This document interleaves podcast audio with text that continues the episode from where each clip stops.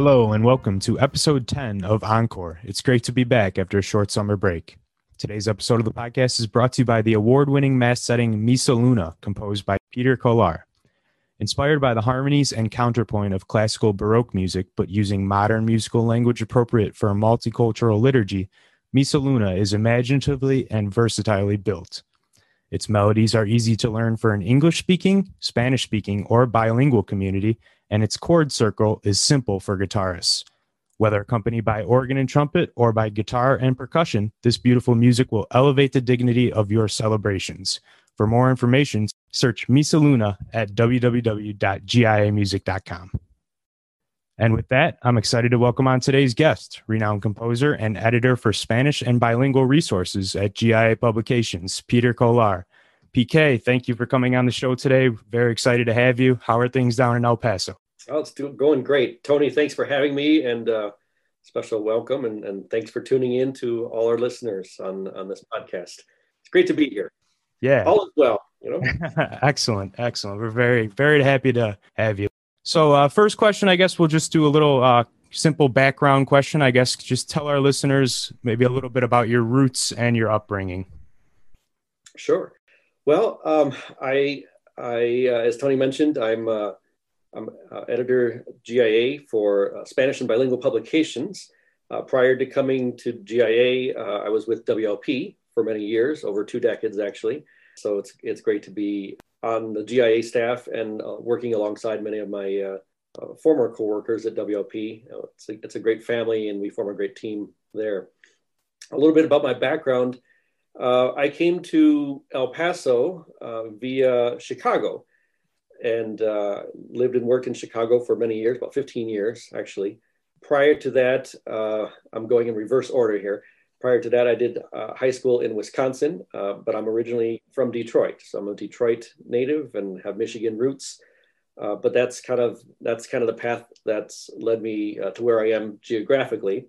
Uh, meanwhile, in, in the publishing realm uh, and and music kind of coinciding with all this as well, I, uh, I while I was in Chicago, uh, right out of college, um, out of Northwestern, I graduated uh, and soon thereafter landed a job with World Library Publications, J.S. Paluch, and from there, you know, I I lived and worked at a parish in the inner city of Chicago and on the south side uh, back of the yards, Holy Cross. Yeah, right. You know Chicago well, so 47th and, 47th and Ashland, mm-hmm. not, not, too far from the Sox, and uh, spent many years uh, living and working right in that community, uh, primarily a Spanish uh, speaking community, Mexican immigrants. Uh, it's kind of behind the stockyards. That's why it's called back of the yards.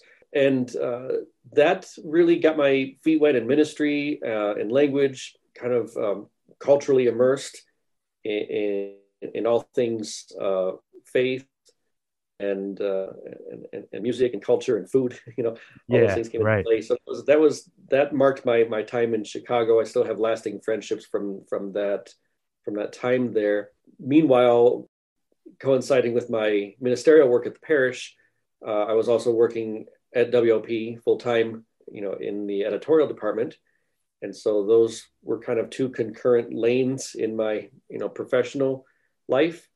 Uh, and at that time then i i also met my uh, then future wife who lived and and uh, in el paso and thought that uh, upon getting married she would come and live with me in chicago. But uh, as you know well the the, the strong dynamic and pull of the of the Mexican family and yes. and of course uh, I ended up moving to El Paso. Uh, and it was a great, great, great decision, the greatest decision. Uh, so I live uh, here and work out of my home in, in uh, El Paso, uh, continue to work for, for GIA, married with uh, my wife, Mariana, and we have two daughters, one entering middle school and another going into fifth grade. And school's about to start for them next week. So yeah. Oh, wow. That's early. Wow. Pretty busy and exciting around here. Yeah, for sure. So how how long have you been in El Paso? Uh, it's going to be uh, going on 16 years. Oh wow! Okay, so it's been a while. Okay, it sure has. Awesome. Yeah, went yeah. A lot, went a lot quicker than anyone would have, you know, expected. Certainly, I expected. But uh, it's been it's been great, and it's a, a really great place to um, to live and work. Yeah. Yeah. Obviously, I knew your about your Chicago roots and everything, and I knew you were originally from Detroit. I did not know that you went to high school in Wisconsin, so that's interesting. Yes, uh, it was um, the the high school is uh, St. Lawrence Seminary. It's right outside Fond du Lac, kind of north of Milwaukee, about an hour north of Milwaukee. Okay. And uh, it's it's it's no longer a seminary. It hasn't uh, you know an official seminary. It hasn't been for decades, uh, but it still carries the name. So it's basically a you know a preparatory high school for boys and it's run by Capuchin Franciscans. And uh, the the Capuchin Franciscans are um, based in Detroit, so their their orders or their orders run out of Detroit. So at that time, they recruited heavily in Michigan, and so um, gotcha. and of course from Chicago area and Wisconsin, that's kind of the bread and butter from their the, the recruits. But um, I, I took the plunge and I said, I'm leaving, you know, basically leaving home for high school and went out to this boarding school as a ninth grader yeah. Uh, but uh, it was an amazing experience. To this day, it still is one of the one of the most formative uh, uh, years of, of my life, both in terms of um, you know faith and uh, and just um, setting me on a professional trajectory.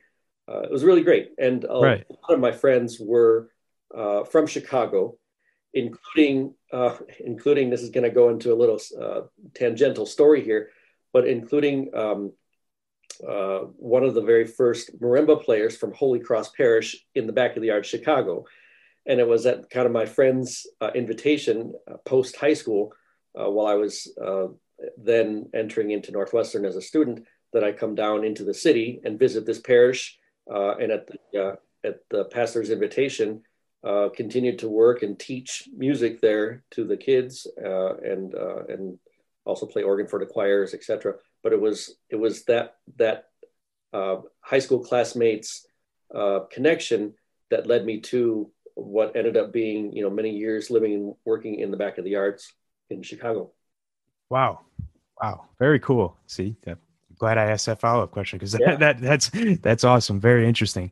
So I'm going to go back a little bit. So when did you know that you wanted to pursue a career in music? You know, what, did you come from a musical family when you were young, or did you have just any kind of you know early musical influences that really left a you know a lasting impression on you?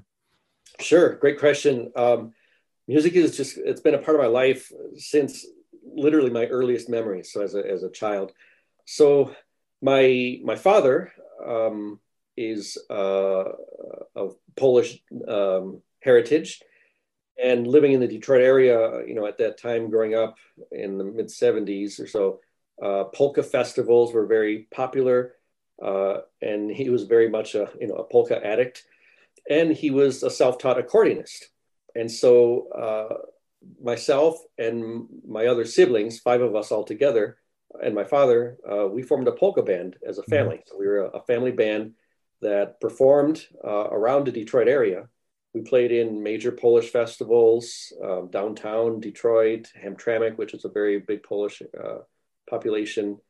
And so, you know, music was kind of part of my upbringing as a child. By second grade, I was taking piano lessons. I would go before school with uh, with a nun. Uh, Sister Cordula was her name. She was an Adrian Dominican nun. Uh, sorry, uh, Racine Dominican nun uh, but they staffed my parish outside of Detroit, Michigan. Uh, my older brothers and sisters were all students of hers as well, so I came right up the ranks. And you know, by second grade, I was I was taking piano lessons, uh, probably weekly. I don't really remember, but before mm-hmm. school, I continued on with her all the way through high school when I left. But uh, along with that, uh, even as a um, an elementary school and into middle school, I was playing piano in the church. So I played for my own first communion mass, the piano, as a second grader. Wow. I played.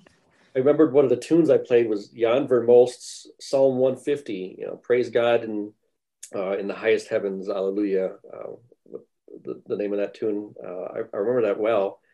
I, as a middle schooler, I was playing alongside my brothers and sisters in, um, you know, kind of a folk group at another local parish.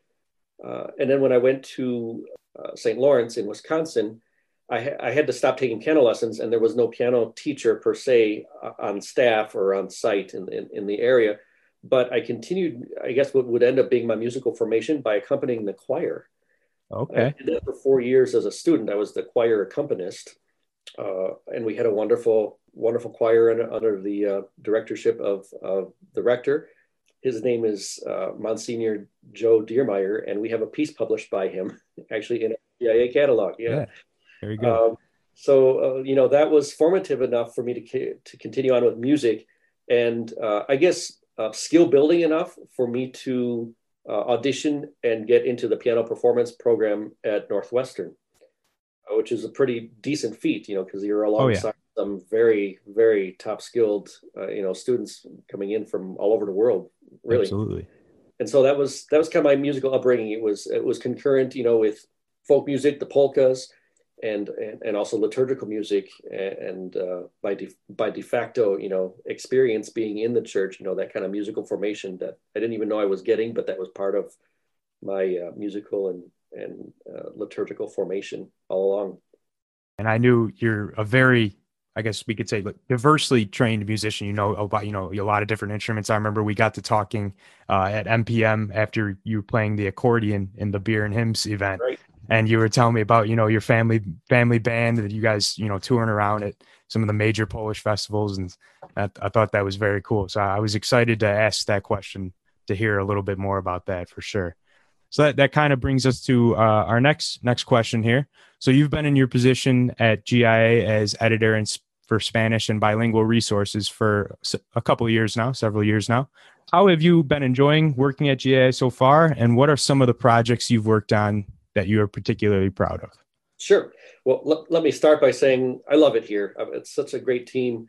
Uh, you know that well. We love to have you here. Self included. Just there's a great collegiality and uh, family spirit that um, kind of permeates all that we do. And, and all of us are involved in like some really intense stuff. You know, publishing is not, it's not for the faint hearted. You know, yeah. it's, it's, a never ending schedule and a, a, grueling grind uh, when it comes to the products we have to produce.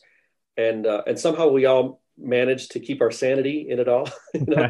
Sometimes. And, yeah, not all the time, but most of the time. Uh, but it's, it has to do with you know the great support uh, that we give each other and can rely on from each other. You know, it, it really is good. I'll talk a little bit about projects, but uh, before I do, I want to just connect some dots for our listeners that may be mm-hmm. wondering talked about you know, how does how does this guy you know who grew up playing polkas become the Spanish editor, and uh, and so what's what may, may not be known or, or, apparent right off the bat is that my my mother is a native of Central America, uh, she's a native of El Salvador, and and so I, I, I owe that kind of you know that lineage and, and part of my heritage also to my great interest in in, in all things Latin American and and kind of the the, the, beauty of the Latin American culture, uh, which also was a great part of my upbringing. So alongside polkas, you know, we were listening to we were listening to Spanish language records and uh, Los Panchos and kind of all the classics from the golden era in Spanish. And even though I didn't grow up speaking Spanish necessarily, because you know at, at that time, uh, for whatever reason, my my parents um, wanted to ensure, you know, even my mom uh, spoke mostly English, even though that she didn't know English when she came to this country. But as as children, we were we were not taught Spanish, uh, and my parents used it primarily as a way to speak without having the kids understand what they were saying. Yes, so kind of that, that curiosity and motivation that always was there in the back of my mind. I want to know what they're saying. But I grew up around Spanish enough that I was familiar with the language and knew some vocabulary and stuff. You know, I, I didn't have you know a, a great speaking ability but enough to you know to to get you know a you know a real uh, small basic grasp of things and then when i went to high school and even in college i took more official grammar and, and yeah. courses in spanish and then it was my time in chicago actually working with primarily spanish only speaking community and spanish choirs that i really um, kind of dove into the deep end as it were uh, culturally and linguistically and so I was really in a, in a situation where you where you had to communicate in Spanish. Right. And, uh, and so by then I became more proficient with with speaking. But alongside of that, getting to know the the Spanish language repertoire. And in my years uh, at WLP, you know, working with, working alongside, getting to know some uh, some of the more uh, prominent modern day composers of Spanish language and and bilingual music. Uh, and so it was with their through their friendships, mentorships, uh, and um, uh, collaborations uh, that I really became acquainted with with all the tools that would be necessary for me to take on a position such as what I have now with working right. In, Spanish language publications. So um, all that coming back to your your question, uh, since coming on board, GIA has I've worked on some some wonderful projects. I worked on um, a project called Caminemos con Jesus uh, with composer Tony Alonso, and uh, that um, that was really a tremendous project to start out my career yeah. at GIA uh, because it ended up being nominated for Latin Grammy, and uh, both you know both the recording and all the print side, which I spearheaded uh, out through publication uh, was really a tremendous journey and initiation into you know the wonderful things that can take place here.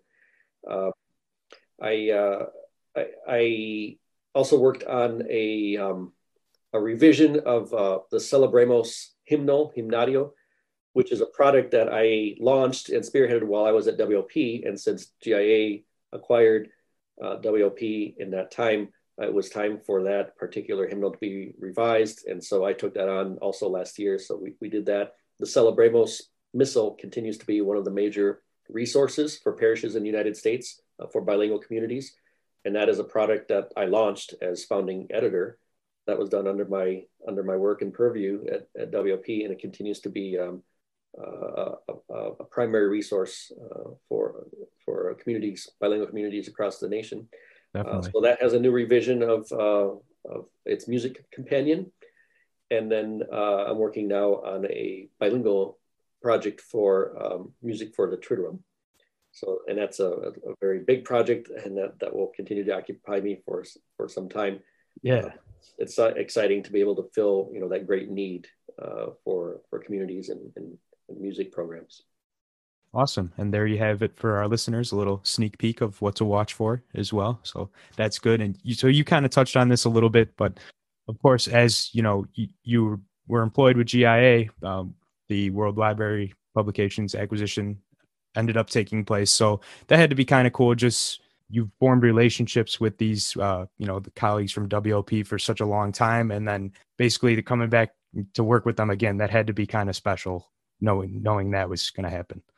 Yeah, absolutely. There's it was um, you know it's just it's a obviously a, a journey and and a surprise. You know how how things work even in this industry. You know nothing is is for certain, and just you know the the factors were such that WP uh, becoming part of GIA uh, was just you know, a, a, good move on many levels. But what right. it meant for me personally is that all this body of work that I had published at WLP, including works like Misa Luna, would now be in the same publishing house where I'm working, and that's that's great. It's just you know it's such such a better situation than having yourself your your works your compositions you know be elsewhere and not have have uh, to be able to have um, uh, some relation or control with them. So uh, right. uh, that was certainly a wonderful thing on a personal level, and and then to be able to work with so many of my you know my great colleagues who I admire and, and really cherish as friends and have gotten to know over the years. Uh, like I said, I worked uh, 22 years at, at WLP, so it was you can understand the kind of bonds that were formed, you know, definitely, yeah. and, and personally in, in that kind of environment. And you know, we're it's a close knit environment to begin with in the Catholic public yes. realm. You know, even even though we're all quote unquote uh, competitors, competitors right. publishers, Mm-hmm. You know, I, I, have great friends at OCP, and you know, while I was at GIA or at WLP, you know, the, the folks at GIA were always considered, you know, colleagues and friends, and so many of uh, of them and and us work together, you know, at the parish and ministry level. And so it's all about the the resources that we provide here as a publisher being put to good use you know, at, at, the parish level and the people that we work with embody that and, and, and do that in the trenches. So it's, it yeah. really, puts, it's a stamp of, of approval on all that we produce. So you mentioned Misa Luna. Uh, Misa Luna was recently chosen as the mass setting of the year by the Association of Catholic Publishers for 2021. Can you just talk a little bit about what this well-deserved honor means to you, and I guess um, a little bit of your inspiration for composing this mass setting? Sure. Yeah. Thanks for the opportunity. Uh, you know, it's well. First of all, it, it's it's a great honor, and I'm just I'm I'm, I'm really humbled to to have had uh, you know a work of mine uh, receive such an honor. And uh, thank you to the Association of Catholic Publishers for you know, bestowing upon uh, Misa Luna that that recognition. The uh, what it, I, I, think the award is actually distinguished mass setting of the year or, or, or something to that effect. Yes, uh, which, which, is really neat. You know, there are there are tons of mass settings. I mean, they're just you, you know this well just from a browse for our own catalog. There's really a lot of mass settings you know available to to uh, uh, musicians and, and, and music directors and so to have this one be singled out is uh, is really a wonderful thing. I, am I'm truly appreciative of it as as a composer. Um, you know, Misa Luna is one of my earliest pieces, and uh, it's you know it's well over 20 years old, 20 some years old already. Uh, I started the original concepts of it back in 1996. Uh, a lot of it was born out of my my work in, in Holy Cross Parish in Chicago. And I wrote the Mass setting originally as a Spanish only setting. Uh, it was constructed mainly to, um, uh, to work with the children's choir and the marimba group that I was working with. Uh, and um, I wrote acclamations, um, you know, that could be sung easily. And uh, just a little bit of, you know, why it's called Misa Luna. It's, it's in, in uh, a homage to the composer from Spain, uh, Alfonso Luna Sanchez. So it's named in his honor. It's Misa Luna. It does not have anything to do with the moon, which is also called Luna in Spanish. um, people have asked me, you know, why did you write a, a mass to, you know, celestial bodies? That's not exactly what it is, but it is. It, it is in honor of this composer, and and the reason I named it for him is because um, this composer also has uh, a, a setting of a holy holy, a santo santo, uh, that uses a similar structure. It was the instant for it. The reason being is that um, he constructed this uh, this particular acclamation based on what essentially is a circle of chords. Uh, in musical speak, the the more uh, the more complex terminology is a passacaglia, the Italian word basically for a pattern. And in this particular pattern or passacaglia, has its origins in George Frederick Handel in the Baroque area from what Baroque era from one of his keyboard suites. Mm-hmm. And it's a piece, it's an actual piece that I played maybe as a sixth or seventh grader. Uh, I remember this piece with Sister Cordula, my first piano teacher. Yes. Uh, and so it, it came, it kind of came back full circle for me. I was like, what a wonderful idea to use this um, basically a structure of chords as the basis upon which then I can build uh, melodies for the assembly and not only melodies for the assembly, but counter melodies for the choir and, and, and neat Baroque inspired writing for the trumpets and the other instruments. But, but it boils down to really good and simple, intuitive melodies uh, for, for the assembly.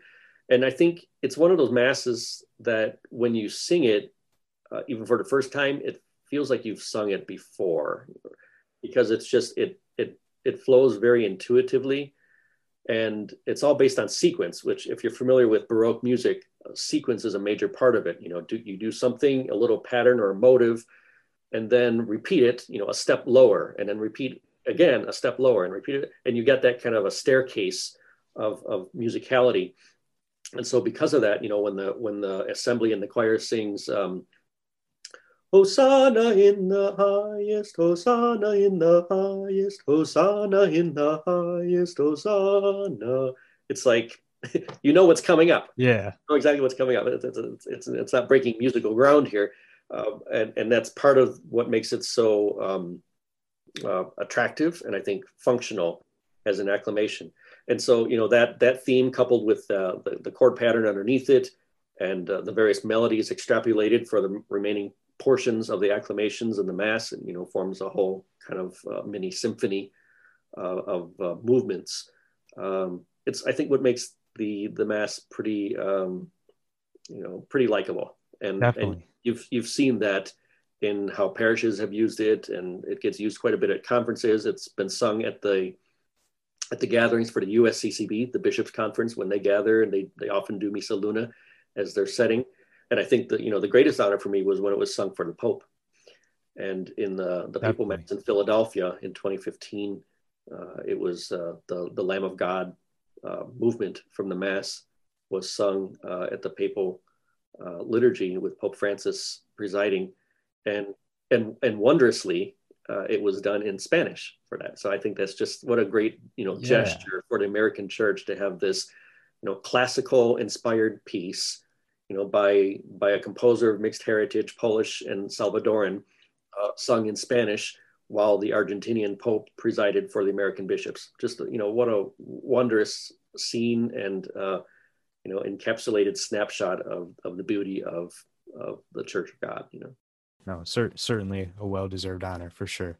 Uh, one thing I wanted to touch on, um, in addition to your work at GIA and of course, uh, you know your composing work, you're also the director of the El Paso Diocesan Choir.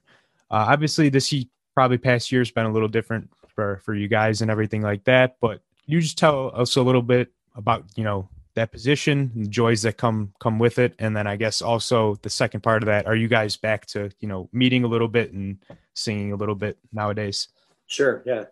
Uh, so, like many of my colleagues, you know, I keep my feet wet in ministry, although I don't do it on a week to week basis like uh, like many do. Mm-hmm. I don't have a, a, a parish gig or, or, responsibility, as it were. Uh, I'm actually celebrating mass by sitting in the pews with my family, like like the, you know other worshipers and part of the part of the uh, uh, community. But uh, here in El Paso, it's a small diocese, so it's uh, you know it's it's not even an official position with the diocese. It's, uh, it's more of a ad hoc or a freelance role, but but I do take on the role of of directing the diocesan choir here for our Episcopal liturgies, and and in doing so, get to use you know a, a, lot of great music, music that I've written. Of course, I do a majority of the arranging for the forces. It's an all volunteer group. Um, I don't audition folks, you know, so it's it's it's not you know recording quality per se, but it, it is the kind of thing where where people get this opportunity to come together as fellow music makers and really enjoy each other's presence and company and and shared you know desire to lift voices to god. And so they the, the members come from all around the diocese you know from amongst the 52 parishes here in in, in el paso. And el paso is not a huge town population wise but it does cover quite a lot of geographic space too. Mm-hmm. you know and it's and it's unique because we're on the border with ciudad juarez and and, and mexico. So there's obviously just a lot of you know influence of, of Latin American culture that is part and parcel of everyday life here on the border. Uh, and so that makes its way into our liturgies as well. Our, our liturgies are always bilingual. All of our, our, our, primary liturgies are, are bilingual, so we get a chance to use um, newly composed bilingual music as well as you know staples from uh, both the English and, and Spanish language repertoire. Uh, it's really been just a great way for me to stay connected with the music makers of the diocese, as well as model uh, and um, de facto showcase music that they wouldn't otherwise necessarily choose on their own. So, you know, whatever music program they happen to have in the pews, is usually what they stick with. And so when I, when with the diocesan choir, when I pull out, you know, new repertoire or a, a, a new octavo or, or something, um, you know, it's it's also we're singing it for mass, but I'm also showing this to a lot of other musical leadership around the diocese, who then in turn can can take that. You know, that's why music, that's why Misa Luna is popular here, and my Litany of the Saints, and and several other pieces, you know, by by our GIA and WP composers have made their way down here to El Paso via. I don't take full credit for it, but I but, but via some exposure that otherwise might not have happened. So it's a wonderful thing. And we've we we performed for the um, the papal visitation to, to Ciudad Juarez. Uh, we did a, a, concert. My my daughter actually sang one of the solos for that as oh, well. Cool. That was that's a very pretty cool. wonderful yeah. moment. But it, it's it's a wonderful group of people, and I have some you know really outstanding instrumentalists who accompany you know symphonic players and professors from the symphony, all who just want to volunteer and give back to God, you know, some time and talent and so I'm the beneficiary of that, as is the entire community here. You know, by having some really top-notch players who I get to then arrange, uh, you know, various pieces and, and, and parts, and we do have some fun, you know. So we'll yeah. do we'll do some Mozart, and we'll do some we'll do some you know some pop or some salsa or some some other things like that too. So we really we really uh, run the spectrum. Um, we have not come back since the pandemic into into full singing yet. Um, El Paso actually is for the most part, like 70% vaccinated. We've, we've done very well as a community here. Excellent. Yeah. Uh, but there is still some risk uh, that, that, that I assessed. A, a, lot of our membership is older as well. And uh, just in consideration of, of health and safety, I've not regathered the entire group yet. All the parishes are back to the hundreds, 100%. Um, but there's still some, you know, the parishes are not at capacity yet, uh, even though right. we can so th- there's still some hesitation, and there's that you know that's another conversation. But we're easing into it. I've had some ordinations that I've had to take care of, but I've just done it with a very small core group. I haven't even used wind instruments yet. I've only used strings. Um, just you know, taking small measures and maintaining and protecting our safety is still important as this whole thing unfolds for us. Yeah. yeah, absolutely. Still, you know, a wild ride, and obviously we're not at the finish line yet, so we still gotta, you know, be diligent, as you said, for sure, definitely.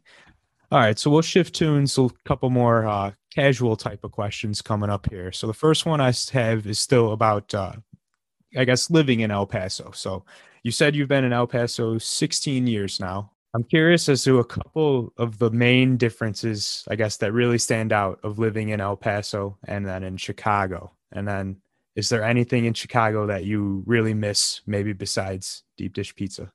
sure. uh, and you are correct. yeah. I am a pizza aficionado. My blood cholesterol levels not so much, but my my tummy does sure enjoy it. So great question, Tony. Um, you know, I spent so much time in Chicago, but kind of an equal uh, number of years of my life now here in El Paso. Um, there's some, and also some differences. Uh, you know, my experience in Chicago was uh, quite urban, let's say. I was right in the inner city uh, right right in the midst of I think some neighborhoods that uh, a lot of people would be scared to go into, and yet that's just that's where I lived and conducted my daily life and my ministry in, in that community. I, uh, I found just you know some some some out, outstanding, wonderful aspects of that. And the irony is, is that it was in the midst of such great poverty. You know, the the neighborhood I lived was uh, really overrun by gangs a lot of poverty, crime, drugs were all very prevalent. Uh, yet in the midst of this was this community of faith that just was, you know, so steadfast in, in their belief and trust in God. And so e- even among hardships, I, I, did I did funerals for many, you know, kids who were shot, kind of thing. Uh, you know, there were there was some tough aspects to it. I'm, I'm not going to lie that uh, you know it wasn't all it wasn't rosy. You know, but but I always cherished that uh, about my time in Chicago.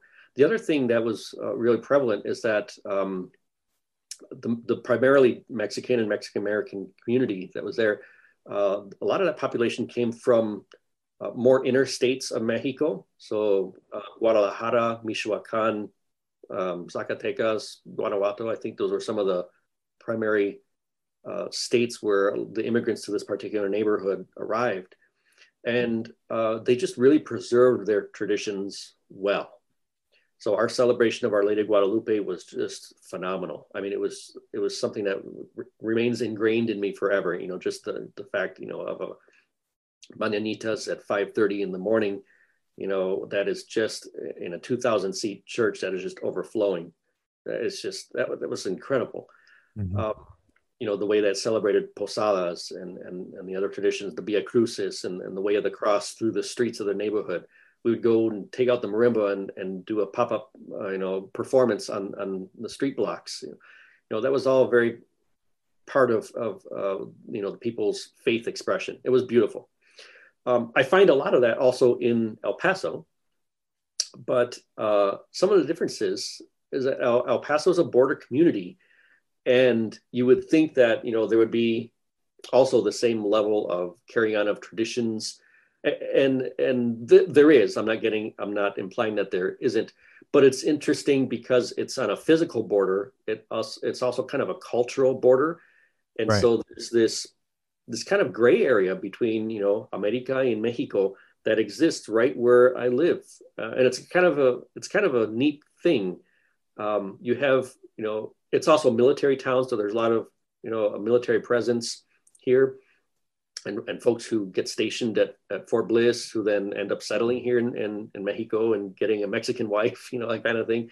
Yeah. You, you have you have stories like that that are that are really abundant and so you know even even the way that the traditions are celebrated and expressed it's it's kind of this more intermingling uh, i would say spanglish is a lot more prevalent uh, here on the border uh, both by uh, you know by english primarily english speakers and spanish speakers yeah uh, you know spanglish is just a part of the way of life here and um, you know spanish speakers from from mexico you know and and the, the, way families are intertwined across the border.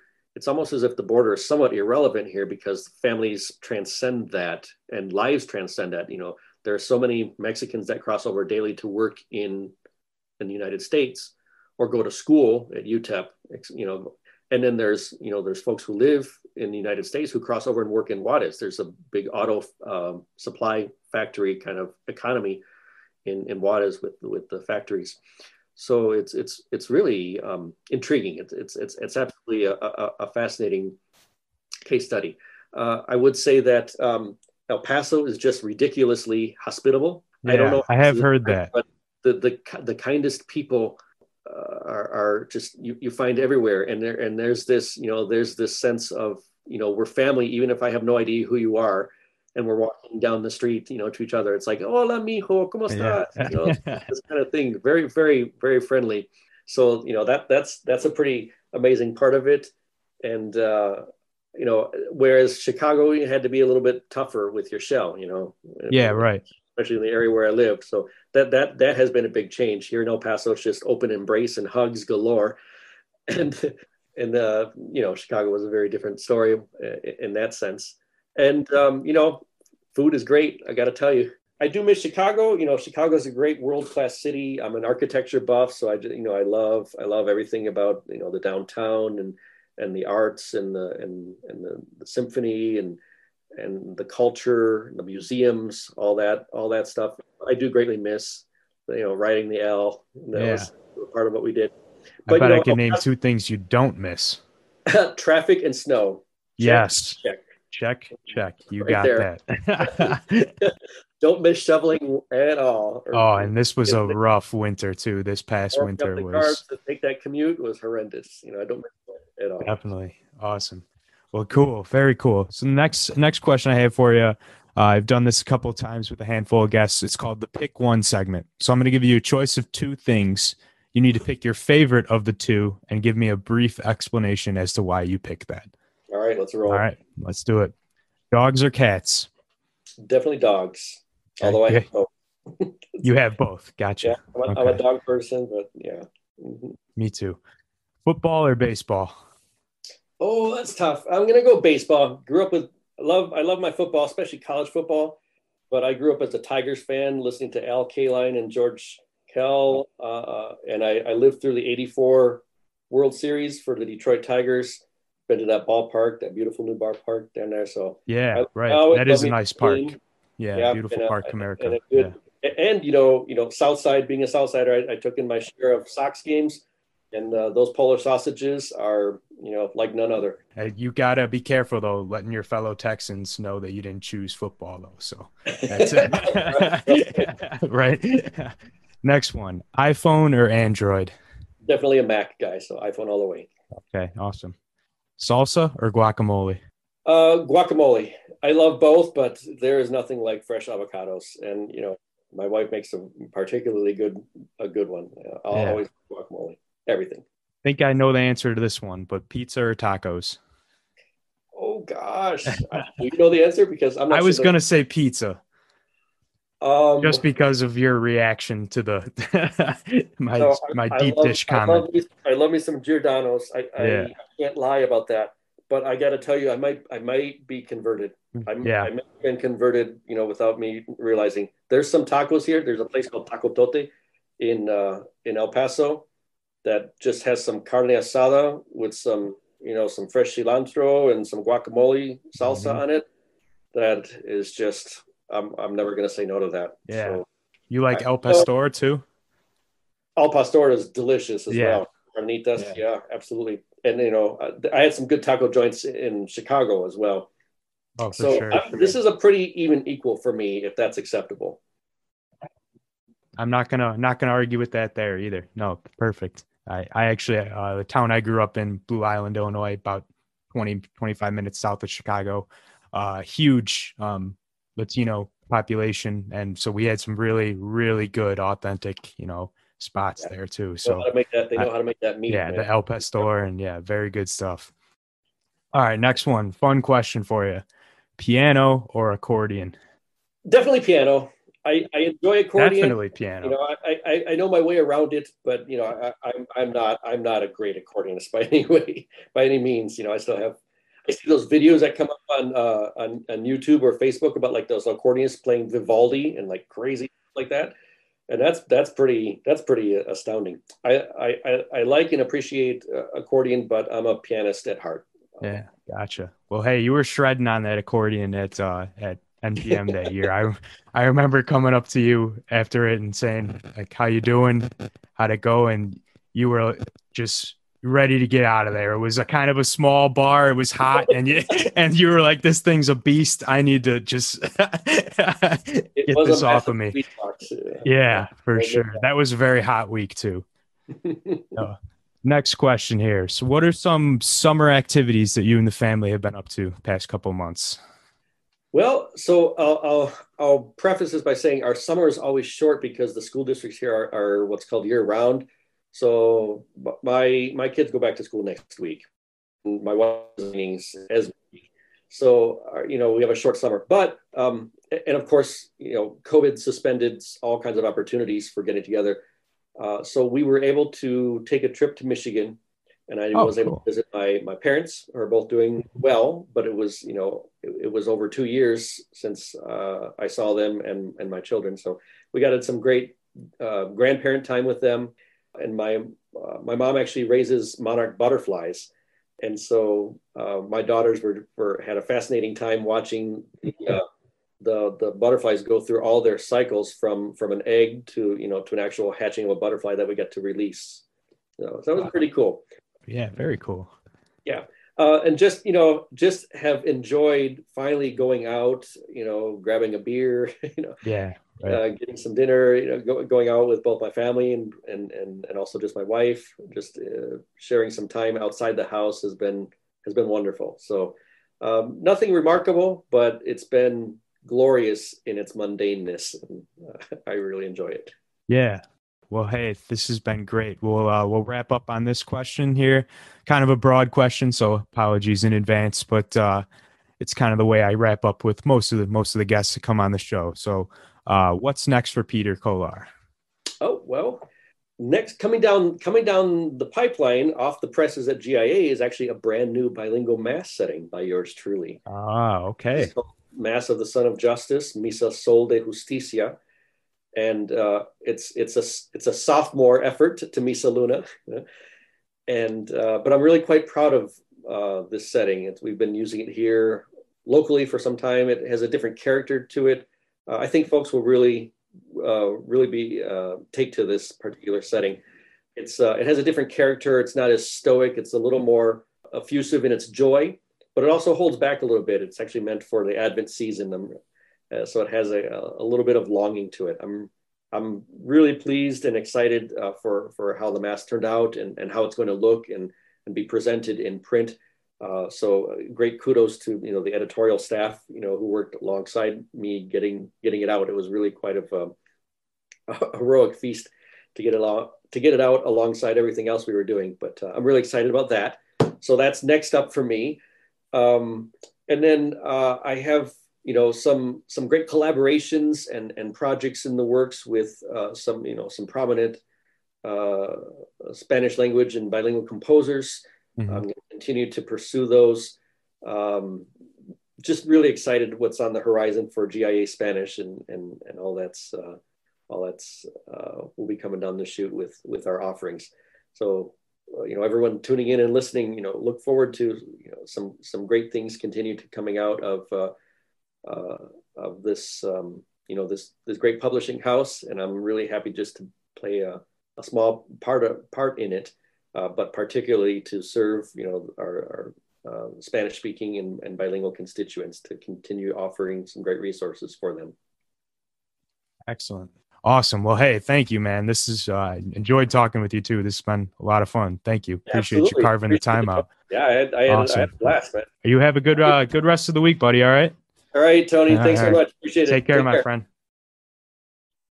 Okay, we hope you enjoyed that interview with Peter Kolar. For a limited time, we will offer 10% off of a couple of Peter's projects. Use the promo code ENCORE10 at checkout to receive 10% off of Peter's piano recording variations and also the award winning mass setting Misa Luna. For the mass setting, the discount will be good for the recording and the keyboard slash vocal edition. Again, make sure to use the code ENCORE10 at checkout. That's E N C O R E and the number 10. But hurry, this discount is only good through August 16th. I'm going to play a clip of track 9 on the Variations recording titled Tesoros Ocultos, or Hidden Treasures.